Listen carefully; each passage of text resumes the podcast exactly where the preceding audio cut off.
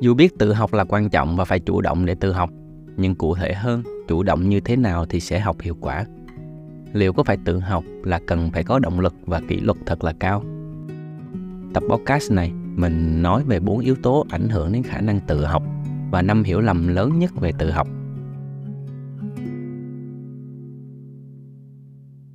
Trước khi bắt đầu vào nội dung của tập podcast, mình có một câu hỏi dành cho bạn.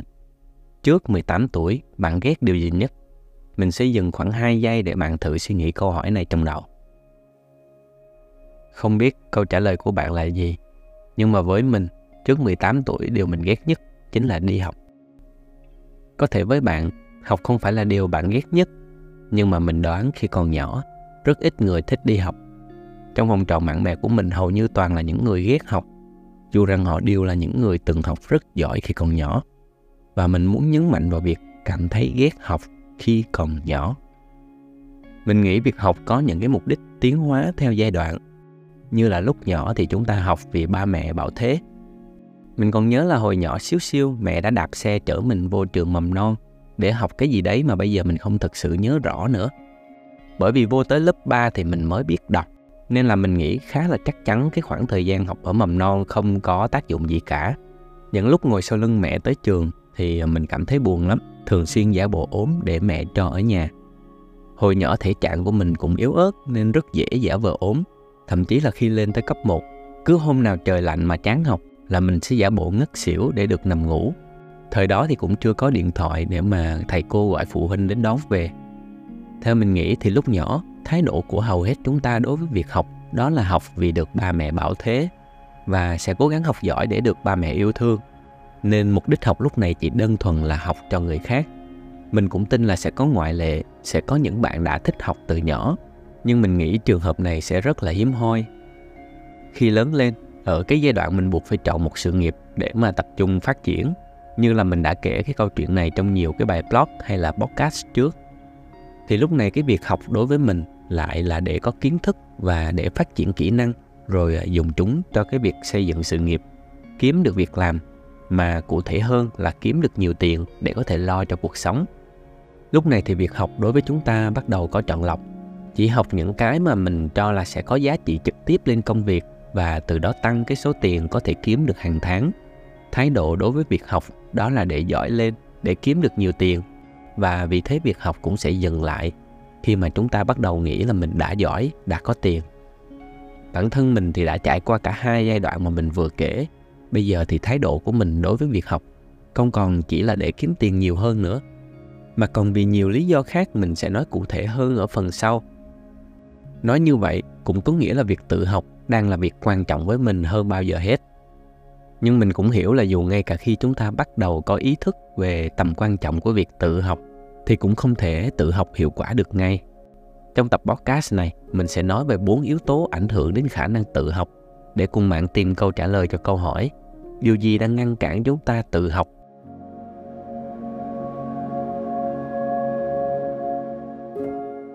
Cũng như bất kỳ thứ gì có từ tự, như là tự nhận thức, tự yêu bản thân, hay là tự quản lý tài chính, thì kỹ năng tự học phải có nền tảng đến từ sự chủ động.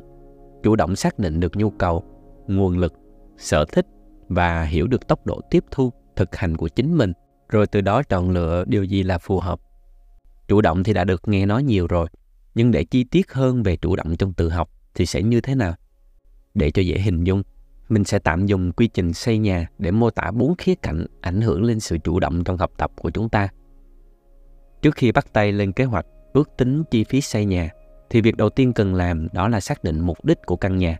Tại sao bạn lại muốn xây mới mà không phải là sửa chữa? Có thể là vì bạn muốn có được một ngôi nhà mơ ước, dựa trên mong muốn có một nơi an cư lạc nghiệp, hoặc là để thể hiện đẳng cấp, phong cách sống khác với trước đây. Tương tự, trước khi bắt tay vào tự học một điều gì đó, bạn cần đặt những cái câu hỏi. Tại sao tôi cần phải học thứ này? Tôi muốn trở thành người như thế nào sau khi học được nó? đây sẽ là nguồn cảm hứng ban đầu mục đích và động lực giúp bạn bắt đầu hành trình tự học với mình thì nhìn chung có ba loại mục đích cho việc học một là học để có một kỹ năng chuyên môn rồi dùng kỹ năng này để kiếm tiền chẳng hạn như là những cái kỹ năng cho các ngành nghề đặc thù như là bác sĩ, kỹ sư, thiết kế hay là kế toán. Hai là học để phát triển bản thân một cách bao quát. Sự phát triển này đôi khi có thể giúp chúng ta kiếm được nhiều tiền hơn hoặc là có một cái đời sống với chất lượng, cảm xúc tốt hơn. Chúng thuộc dạng kỹ năng mềm để hỗ trợ kỹ năng chuyên môn. Ví dụ như kỹ năng giao tiếp không chỉ giúp bạn hoàn thành những cái việc chuyên môn tốt hơn mà bạn còn có thể áp dụng kỹ năng này vào việc xây dựng những mối quan hệ xung quanh. Mục đích thứ ba là để trải nghiệm. Nghe nó có vẻ hơi rộng hoặc có vẻ hơi đau to búa lớn, nhưng mục đích này là để bản thân thử nghiệm thêm những cái thứ mới, và mình luôn rất hào hứng khi học thứ gì đó theo cái mục đích này. Đôi khi các mục đích cũng có thể thay đổi theo thời gian, như câu chuyện của bạn bartender ở quán rượu mà mình hay ngồi. Xuất phát điểm ban đầu của bạn là làm quản lý nhà hàng, nhưng trong quá trình làm việc quản lý để hiểu được công việc của những người ở cái quầy pha chế. Bạn ấy đã thử đi học một lớp bartender. Đây là khi đi học vì mục đích phát triển chuyên môn và bản thân. Vì hiểu hơn về công việc bartender sẽ giúp bạn làm quản lý cả cái nhà hàng tốt hơn. Nhưng sau một thời gian học, bạn thấy mình rất yêu thích công việc pha chế này. Thế là hiện giờ bạn đã tự mở cho mình một cái quán bar riêng, trực tiếp đứng ở quầy bar để pha chế, mà vẫn có thể dùng các kiến thức quản lý để vận hành cái quán này qua câu chuyện mình vừa kể, có thể thấy ban đầu, mục đích học một thứ mới chỉ là để phát triển bản thân. Nhưng mà khi dần nhận ra thứ đó là thứ mà bạn yêu thích, bạn chuyển sang thành học để có một cái kỹ năng chuyên môn. Và cuối cùng, nó có thể là giúp bạn kiếm sống khi bạn có thể làm điều bạn thích. Đôi khi quá trình này cũng có thể là ngược lại. Điều mà mình muốn nhấn mạnh ở đây là, khi bắt đầu học một thứ gì đó mới, hãy xác định mục đích tại sao bạn lại học điều đó vì nó không chỉ giúp bạn kiên trì với quá trình tự học, mà nó còn giúp bạn chọn được cái phương pháp học cho phù hợp. Phương pháp thì sẽ rất nhiều, có thể mình sẽ dành riêng một tập podcast khác để nói về chi tiết, nhưng mình sẽ mô tả ngắn gọn như thế này. Nếu bạn học vì mục đích có được kỹ năng chuyên môn để kiếm tiền, hãy học một cách bài bản, bắt đầu từ việc xây dựng nền tảng kiến thức chắc chắn. Có thế mới giúp bạn gia tăng được thu nhập dễ dàng theo thời gian cũng như tạo được một cái nền tảng để có thể tiến xa hơn trong công việc chuyên môn đó. Nếu bạn học vì mục đích phát triển bản thân nói chung và dùng nó để hỗ trợ cho công việc chuyên môn, thì có thể bắt đầu từ việc thực hành, thử sai và rút kinh nghiệm. Như vậy thì sẽ không cần phải bắt đầu quá bài bản để tốn nhiều thời gian cho những cái kỹ năng như vậy. Cuối cùng, nếu bạn học vì cái mục đích trải nghiệm, thì chỉ cần là bạn có thời gian rảnh, có điều kiện thì tranh thủ học thêm những cái mới lạ xem thử mình có phù hợp với một thứ gì đó mà trước giờ mình chưa từng thử hay không. Chẳng hạn như là có thể thử đi học võ, học lướt sóng, hay là học chơi một cái loại nhạc cụ nào đó. Và biết đâu đấy, nếu mà bạn cảm thấy hợp, nó có thể trở thành một cái công việc chuyên môn. Hoặc ngược lại, nếu thấy không hợp thì có thể ngừng ngay mà không cần lăn tăng thêm làm gì cho mệt.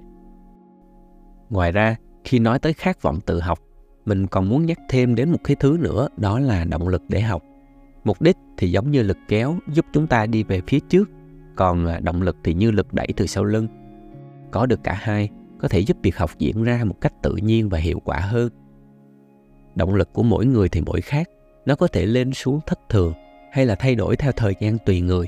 Nhưng mà với mình thì mình sẽ tự học vì ba động lực chính như sau.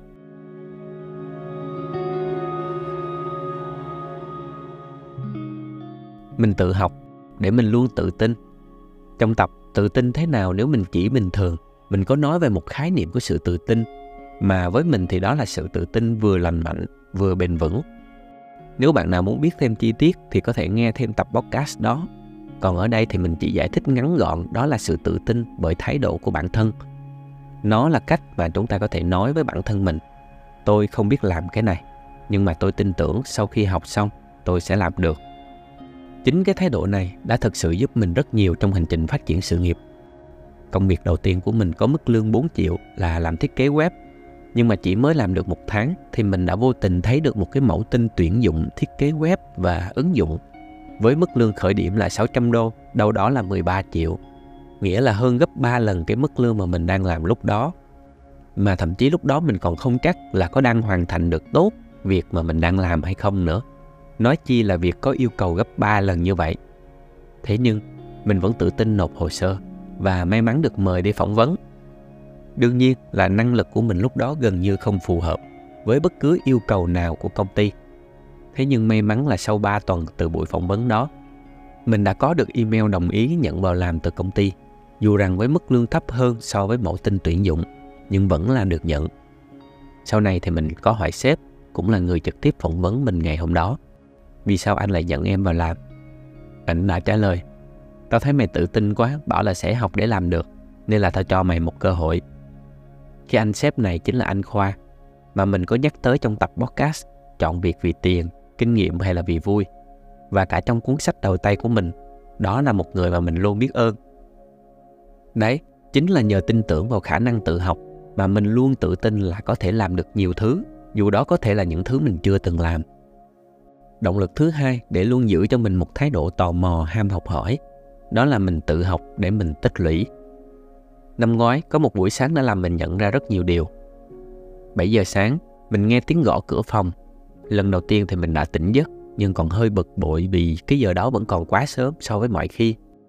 Nhưng ở lần thứ hai với giọng thiều thào, con ơi, đưa mẹ đi cấp cứu, thì mình đã ngay lập tức bật dậy. Mình ra khỏi phòng và thấy mẹ mình đang nằm trên sofa lúc đó thì mình vẫn chưa biết là tại sao. Nhưng sau này thì mình biết là bà bị rối loạn tiền đình không thể đứng dậy hay là di chuyển. Thế nên cách nhanh nhất là gọi taxi nhưng không được vì mẹ mình không thể đứng dậy để đi ra thang máy và đi xuống sảnh. Lúc đó thì mình buộc phải gọi xe cấp cứu. Dù trước đây khi mua nhà, mình cũng đã cố tình chọn lựa một cái khu vực có nhiều bệnh viện ở xung quanh, có tận 3 cái. Dù vậy sau khi liên tục gọi trong một một năm và cả ba cái bệnh viện thì kết quả tất cả các nơi đều hết xe cấp cứu để mà điều phối. Phải chờ ít nhất là 30 phút. Mặc dù lúc đó mới có 7 giờ sáng, mình không biết tại sao là giờ đó nó lại cao điểm như vậy. Sau khi cúp máy, mình ngồi xuống ghế ở ngay cửa nhà, tự nhủ cần phải bình tĩnh để xử lý tình huống này và thật sự thì mình đã rất bình tĩnh trong cái thời điểm đó có lẽ thì mình sẽ dành một cái tập khác để nói về điều này quay lại nhờ sự bình tĩnh đó mình đã nhớ lại là từng đọc được những cái tip xử lý trong khi gia đình có người thân cần phải gọi cấp cứu. Trong tiếp đó có nói một ý là hãy khéo léo nói với người trực tổng đài rằng mình có thể trả tiền cho bất kỳ dịch vụ nào có thể nhanh chóng tiếp cận để xử lý tình huống vì à, đôi khi những cái nguồn lực miễn phí có thể bị quá tải. Nhớ lại điều này, mình nhanh chóng gọi lại cho người mà khi nghe qua giọng nói, họ thể hiện sự quan tâm nhất và nói với họ là mình chấp nhận trả thêm tiền để sớm có xe cấp cứu đưa mẹ tới bệnh viện. Kết quả là 5 phút sau đó, xe tới và 15 phút sau đó, mẹ mình đã được nằm trên giường cấp cứu ở bệnh viện để các bác sĩ chuẩn đoán và điều trị. Mình không muốn nói kỹ hơn về các vấn đề khác nhưng chính nhờ sự tích lũy những cái kiến thức trước đó đã giúp mình có thể xoay sở trong cái tình huống rất là ngặt nghèo như vậy và may mắn là mọi chuyện đã qua đi một cách ổn thỏa hãy thử tưởng tượng một ngày nào đó, nếu chẳng may bạn bị rắn cắn, bạn sẽ làm gì trong tình huống này? Nếu trước đó, nhờ sự tò mò mà bạn đã tìm hiểu được thông tin, thì bạn sẽ biết cách để xử lý. Và ngược lại, nếu không biết phải làm gì, có thể sẽ dẫn đến một kết quả tồi tệ. Chính là nhờ cái sự tò mò, luôn duy trì việc không ngừng học hỏi những kiến thức mới đã giúp mình có thể tích lũy và sử dụng những cái kiến thức này khi cần thiết. Động lực thứ ba để mình luôn không ngừng học hỏi đó là mình tự học để có thể sống nhiều hơn. Phương châm sống hiện tại của mình là tôi không muốn sống tốt hơn, tôi muốn sống nhiều hơn. Nếu bạn muốn hiểu hơn về nguồn gốc của câu nói này, có thể nghe tập podcast sống nhiều để làm gì của mình. Nói nhanh qua thì sống nhiều hơn không phải là sống thọ, sống lâu, mà đơn giản nhiều hơn ở đây là mình hy vọng có thể trải qua được nhiều loại cung bậc cảm xúc, trải nghiệm cuộc sống và học được nhiều bài học để cái đời sống trong mấy chục năm của mình nó phong phú hơn. Và vì mình biết cái đời sống vật chất này còn nhiều hạn chế không đủ điều kiện để có thể đi khắp nơi trải nghiệm các cách sống khác nhau. Thế nên đọc sách đối với mình là một cách tiết kiệm để làm được điều này. Gần đây nhất nhờ một cuốn sách mà mình đã thay đổi hoàn toàn góc nhìn về bệnh trầm cảm. Đó là cuốn Lý do để sống tiếp của nhà văn Matt Hay, cũng là tác giả của cuốn Thư viện nửa đêm mà mình có nhắc tới trong tập. Chúc bạn hay vui và câu chuyện đáng kể. Nhờ những cuốn sách như vậy mà mình có thể liên tục củng cố, sửa đổi và xây dựng những cái niềm tin đúng đắn đối với thế giới này. Vì thế với mình, tự học hỏi không ngừng chính là để mình có thể sống trọn vẹn hơn.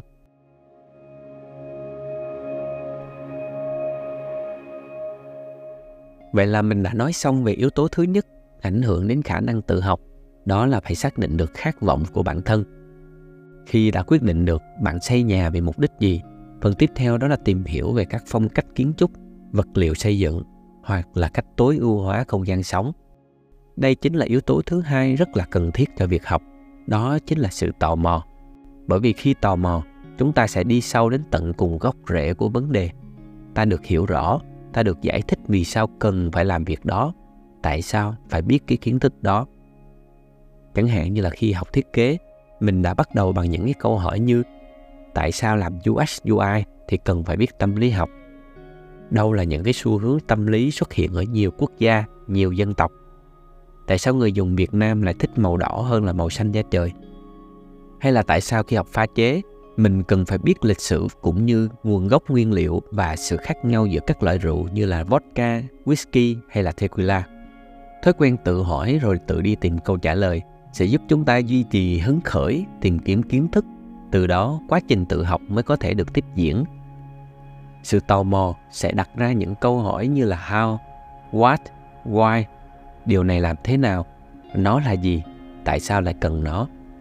Khi mình hiểu là vodka được sản xuất từ ngũ cốc và được gọi là rượu mạnh trung tính, lịch sử của nó là bởi vì khi người ta dư thừa lúa mạch, khoai tây, củ cải đường, tích trữ dần dần theo thời gian, rồi à, bằng cách nào đó họ kết hợp được với nước tinh khiết để ra một cái loại nước uống có cồn, không mùi, không vị. Hiểu được lịch sử và cái đặc tính này, mình biết là nên kết hợp vodka với các loại trái cây tươi giúp nâng cao vị giác về những cái loại trái cây này mà nó vẫn còn đủ cồn để có thể ngà ngà say. Khía cạnh thứ ba là tự nhận thức. Trong quá trình xây nhà, chúng ta không thể quá tin tưởng vào nhà thầu để họ tự làm mà không đánh giá chất lượng cũng như là tiến độ công trình. Phải phát hiện và khắc phục những cái sai sót trong quá trình xây dựng. Nhất là sẽ có nhiều trường hợp cách hiểu của ta và họ về cùng một thứ lại rất khác nhau. Trong việc tự học, tự nhận thức là khả năng tự đánh giá bản thân một cách khách quan nghĩa là có thể thấy được bản thân sai ở đâu và có thể điều chỉnh ở đâu để tốt hơn đây là khía cạnh quan trọng thúc đẩy chúng ta có thể tìm kiếm thêm các tư liệu ở bên ngoài để cải thiện điều mà chúng ta đang học ví dụ như mình biết rằng vodka không mùi không vị trung tính nên có thể kết hợp với vị nào cũng được nhưng vì mình thích ăn cay nên sẽ muốn pha vodka với ớt hoặc là tabasco kết quả là nó làm mất đi tính đặc trưng của đồ uống có nền là vodka và nhờ sự tự nhận thức mà dù mình có thích cay thì mình cũng sẽ hiểu là không nên pha vodka như vậy. Việc nhận ra mình đang sai để sửa sai là một điều quan trọng để tiếp tục phát triển trong quá trình tự học. Tuy nhiên, đôi khi chúng ta cũng có thể nhờ người khác giúp đỡ việc này. Và với mình, sự chủ động đi tìm người giúp mình sửa sai cũng là dấu hiệu của sự tự học. Xây nhà là một việc không thể hoàn thành trong một sớm một chiều quá trình này sẽ kéo dài trong một khoảng thời gian và sẽ không thể tránh khỏi những cái trục trặc những cái vấn đề phát sinh không lường trước được điều này đòi hỏi chúng ta cần phải có một cái tinh thần vững vàng khi đối mặt với các thách thức trong quá trình xây dựng cho tới khi hoàn thiện được căn nhà. Đây cũng chính là khía cạnh cuối cùng là khả năng chấp nhận sự tổn thương. Liên tục học những cái thứ mới, nghĩa là ta phải luôn dấn thân vào những cái việc chưa từng làm và chấp nhận những cái kết quả không tốt từ những cái lần đầu tiên đó. Nếu chỉ làm một hai lần rồi từ bỏ chỉ vì kết quả không như mong đợi, sự học sẽ bị chấm dứt. Hay nói cách khác, chúng ta sẽ dậm chân tại chỗ. Đúng là chẳng ai có thể cảm thấy dễ chịu với cái cảm giác thấy mình thật ngu ngốc. Nhưng nó chỉ là những cái cảm xúc rất bình thường khi thử thách bản thân ở những cái việc mới lạ. Theo mình thì thứ cản trở chúng ta học một kỹ năng mới không phải là sự thiếu thông minh, mà là cái cảm xúc thấy mình thật ngu ngốc này. Nhưng mà nếu chúng ta có thể xác định được rõ mục đích của việc học thì sẽ dễ dàng vượt qua được những cái cảm xúc này mà thôi. Nếu học là để kiếm tiền thì sự ngu ngốc trong kỹ năng đó cần phải bị tiêu diệt lúc đó thì mới có thể kiếm được nhiều tiền hơn như là trong kỹ năng thiết kế sản phẩm thì sự thiếu hiểu biết về tâm lý học và kinh doanh cần phải được giải quyết nên mình sẽ luôn liên tục học tập để trau dồi nếu học là để phát triển thì sự ngu ngốc trong kỹ năng đó lại dễ dàng chấp nhận hơn. Cứ từ từ cải thiện thôi không sao cả. Như là việc quản lý cảm xúc, có thể sẽ rất lâu nữa mình mới hoàn toàn làm tốt được việc này, nhưng chỉ cần là có cố gắng thì tiến bộ chậm cũng là tiến bộ. Nếu học để trải nghiệm thì ngu ngốc cũng là một phần của cuộc sống, bình thản chấp nhận nó. cũng như mình bình thản chấp nhận việc mình hát không hay khi đi học thanh nhạc vậy. Vì thế mình muốn nhắc lại một lần nữa việc xác định mục đích trước khi chúng ta học một thứ gì đó rất quan trọng để có thể duy trì được việc học. Mình vừa dùng tạm quá trình xây nhà để mô tả lại những khía cạnh quan trọng ảnh hưởng lên khả năng tự học của chúng ta tổng kết lại thì có bốn lý do chính cản trở chúng ta không thể tự học hiệu quả. Đó là chưa xác định được rõ ràng mục đích và động lực của bản thân, chưa có đủ sự tò mò, thói quen đặt câu hỏi và biết cách đặt câu hỏi đúng, chưa có khung đánh giá bản thân để biết mình cần học thêm hay là điều chỉnh ở điều gì, chưa dám chấp nhận sự tổn thương, xấu hổ khi học một điều mới.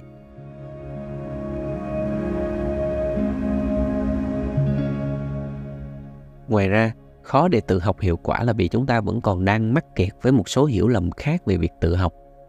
Chẳng hạn như là, tự học thì cần phải có khả năng tự tạo động lực hay là tự kỷ luật cao. Bạn có biết nguồn doanh thu chính của những phòng gym là đến từ những khách hàng mua những gói tập dài ngày rồi bỏ cuộc giữa chừng hay không? Bởi vì rất nhiều người trong số chúng ta mà ngay cả mình cũng từng có xu hướng sẽ bỏ tiền ra mua khóa học với suy nghĩ biến cái sự tiếc nuối cho khoản tiền đã mất trở thành động lực để đi học. Cách này thì cũng có thể sẽ hiệu quả nếu số tiền đó thực sự lớn hơn so với số tiền chúng ta có thể kiếm được. Còn đôi khi nó sẽ không thực sự có tác dụng khi mà số tiền đó quá ít hoặc là không phải tiền do chúng ta làm ra. Nếu bạn có thể tìm thấy động lực, mục đích đến từ bên trong như một vài động lực mà mình đã chia sẻ trong tập này, thì chẳng cần phải chờ tới khi bạn là một người có khả năng tự quy luật mới có thể tự học hiệu quả. Sang tới hiểu lầm phổ biến thứ hai đó là tự học thì phải cần rất nhiều thời gian để bắt đầu và đạt được thành tựu. Cuốn sách những kẻ xuất chúng là một cuốn sách bán rất chạy của tác giả nổi tiếng Malcolm Gladwell. Trong cuốn này ông đã viết 10.000 giờ là con số kỳ diệu của sự vĩ đại. Nguyên tắc cho rằng 10.000 giờ luyện tập có chủ đích là cần thiết để trở thành bậc thầy đẳng cấp thế giới trong mọi lĩnh vực. Thông điệp của tác giả là con người sinh ra không cần phải là những thiên tài, họ trở nên như vậy nhờ rất nhiều sự nỗ lực. Quan điểm này cũng có phần đúng của nó, nhưng ở chiều ngược lại đã có những nghiên cứu về tâm lý học chứng minh là nó không hoàn toàn đúng cho mọi lĩnh vực. Cái này thì mình sẽ không nói kỹ hơn, các bạn có thể search thêm trên mạng với những cái keyword như là hiểu lầm về quy tắc 10.000 giờ. Thậm chí, chính tác giả cũng đã từng nói rằng có rất nhiều điều nhầm lẫn về quy tắc 10.000 giờ mà tôi đã nói đến trong cuốn Những kẻ xuất chúng. Nó không áp dụng cho thể thao và việc rèn luyện không phải là điều kiện đủ để thành công. Tôi có thể chơi cờ 100 năm và tôi sẽ không bao giờ trở thành một đại kiện tướng. Vì thế mình cho là 10.000 giờ không phải là con số bắt buộc để bạn có thể tự học và đạt được thành tựu trong một thứ gì đó mấu chốt là hãy bắt đầu ngay hôm nay, mỗi ngày và duy trì nó trong một thời gian dài bạn sẽ thấy tự học cũng dễ như việc đánh răng vậy một hiểu lầm khác mà mình đã từng mắc phải đó là cho rằng tự học thì luôn chậm tiến bộ. Trước khi nói chi tiết hơn về hiểu lầm này mình xin đổi chủ đề một chút. Nghe có vẻ không liên quan nhưng mà bạn sẽ hiểu ngay thôi. Đó là nếu phải chọn một cái loài cây để nói về khoảng thời gian tuổi trẻ thì mình sẽ chọn cây tre. Bởi vì có hai điều thú vị ở cây này. Một là từ trẻ trong từ tuổi trẻ, được tạo bởi từ tre và dấu hỏi. Đối với mình thì dấu hỏi tượng trưng cho sự tò mò, thích đặt những câu hỏi để tìm hiểu về cuộc sống. Còn từ tre lại vô tình là cây tre, cũng chính là điều thú vị thứ hai. Cây tre là một loài rất đặc biệt. Trong 4 năm đầu tiên, nó chỉ cao ra khỏi mặt đất tầm 3 xăng, nhưng từ năm thứ năm nó sẽ phát triển cực kỳ mạnh mẽ có khi dài hơn 30 xăng mỗi ngày và chỉ mất đúng 6 tuần để có thể vươn lên độ cao 15 mét. Dù với chiều cao như vậy thì cũng hiếm khi có cơn gió nào đủ sức quật ngã được chúng. Điều thú vị ở đây là, ở trong 4 năm phát triển rất chậm trên mặt đất, thì ở bên dưới, nó lại tập trung đâm sâu bộ rễ xuống đất. Và chính nhờ thế đã tạo cho nó một cái nền tảng để phát triển, vừa nhanh, vừa vững chắc. Mình nghĩ chiến lược cho tuổi trẻ cũng nên như vậy. Đó là mọi thành công đều nên được xây dựng từ một cái nền tảng vững chắc. Đó là tính cách, giá trị, thái độ sống đúng đắn. Tất cả đều phải bắt đầu từ chính bên trong chúng ta dù biết rằng trong thời đại bùng nổ mạng xã hội và những cơ hội kiếm tiền rất nhanh chóng ở ngoài kia, không ít lần chúng ta sẽ cảm thấy sốt ruột và áp lực khi nhiều người xung quanh đã gặt hái được những thành quả lớn, còn mình thì lại chưa có gì trong tay. Nhưng cái gì chống nở cũng chống tàn. Nếu cốt lõi bên trong chúng ta không đủ sức để duy trì những cái thành quả lớn, đi kèm với những cái áp lực cũng lớn tương đương từ bên ngoài, việc sớm sụp đổ cũng là lẽ bình thường. Không phải chỉ trong một đêm mà cây tre có thể mọc cao đến 27 mét. Cuộc sống cũng như vậy. Thành công bền vững sẽ không thể đạt được trong một sớm một chiều. Cái gọi là overnight success, thành công sau một đêm, thật ra nó cũng phải đến từ rất nhiều năm tích lũy cho cái đêm định mệnh đó. Mà có một định nghĩa về thành công cũng có ý tương tự. Thành công là khi sự chuẩn bị gặp cơ hội. Đây sẽ là một sự thật mà chúng ta phải luôn tự nhắc nhở bản thân mình nếu muốn thành công. Vì thế hãy kiên nhẫn, học tập để xây dựng cho bản thân một cái nền tảng thật là vững vàng. Hiểu lầm tiếp theo đó là tự học sẽ không xịn như học ở trường lớp và sẽ khó có việc làm vì không có bằng cấp. Mình đang làm việc trong lĩnh vực mà bây giờ mọi người hay gọi là UX UI design hay còn gọi là thiết kế sản phẩm. Nhưng cái hồi mình mới tốt nghiệp đại học và chọn làm việc trong lĩnh vực này, nó còn chẳng có tên ở Việt Nam. Ở thời điểm năm 2012, hai năm sau khi Internet Việt Nam chuyển sang cáp quang, khái niệm thiết kế website vẫn còn rất mù mờ. Đa phần thì thị trường cho rằng website là một sản phẩm của bộ nhận diện thương hiệu và chủ yếu là sử dụng kỹ thuật dàn trang như là đang làm tạp chí. Hơn 10 năm làm việc trong một cái lĩnh vực chưa có trường chính quy nào dạy chuyên sâu, nên tất cả những cái kiến thức và thành quả của mình có đều tới từ việc tự học. Bây giờ thì với tốc độ phát triển của công nghệ, công việc mới có thể xuất hiện ngày càng nhiều, đòi hỏi kỹ năng tự học cũng ngày càng cao. Gần đây còn có xuất hiện cụm từ là new collar, cổ áo mới, để chỉ đến những người vẫn làm tốt các công việc có thể mang tới thu nhập cao mà không cần tới bằng cấp. Nhưng như vậy không có nghĩa là tự học tốt là không cần đi học nữa. Đây cũng chính là cái hiểu lầm cuối cùng, đó là quan điểm nếu có thể tự học tốt thì sẽ không cần đi học và không cần ai giúp đỡ. Chính những cái hình thức như là blog, video hay là podcast với nội dung chia sẻ thêm các góc nhìn và cách suy nghĩ khác nhau như là bạn đang nghe như thế này lại đang là cách thức giúp chúng ta tự học rất hiệu quả. Mỗi khi chuẩn bị cho một tập là mình lại reflect lại rất nhiều từ chính bản thân mình cho cái chủ đề của tập podcast đó. Cái quá trình chiêm nghiệm, đúc kết và chia sẻ lại cho các bạn cũng giúp mình tự học được thêm rất là nhiều điều. Rồi mỗi khi các bạn đón nhận, phản hồi thêm suy nghĩ cũng là khi chúng ta đang bắt đầu học hỏi lẫn nhau vui hơn nữa là mình còn được nhận thêm những cái lời động viên từ mọi người. Hay biết được những cái chia sẻ của mình đã có hữu ích với ai đó ở ngoài kia. Chính những cái sự tương tác như vậy sẽ là nguồn động lực lành mạnh để chúng ta có thể tự học hiệu quả và lâu dài hơn rất nhiều. Nên là tự học không nhất thiết là phải học một mình, mà không cần ai.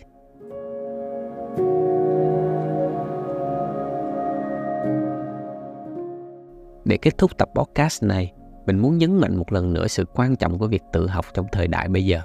Có một câu nói rất hay của Robert Greene, mình để câu gốc ở trên màn hình. Có thể tạm dịch là tương lai thuộc về những người có thể học được nhiều kỹ năng và kết hợp chúng theo những cách sáng tạo nhất. Chúng ta không thể biết được tương lai sẽ cần những cái bộ kỹ năng nào để có thể kiếm được nhiều tiền. Nhưng đối với mình thì khi đã chọn học hỏi không ngừng để sống nhiều hơn thì cũng không có gì đáng sợ hay phải lo lắng chỉ cần còn sống là còn học và còn học là còn được sống nhiều hơn. Mình sẽ dành một tập khác để nói về các phương pháp tự học phù hợp với từng mục đích khác nhau. Nếu bạn quan tâm hãy bình luận bên dưới cho mình biết nhé. Còn à, bây giờ cảm ơn bạn đã dành thời gian để lắng nghe podcast của hoàng. Nếu tìm thấy điều hữu ích trong tập này hãy chia sẻ với bạn bè. Và đừng quên ủng hộ mình bằng cách nhấn nút like bấm theo dõi kênh hay là để lại bình luận suy nghĩ của bạn nhé mình chúc bạn hay vui và hẹn gặp lại trong những số tiếp theo.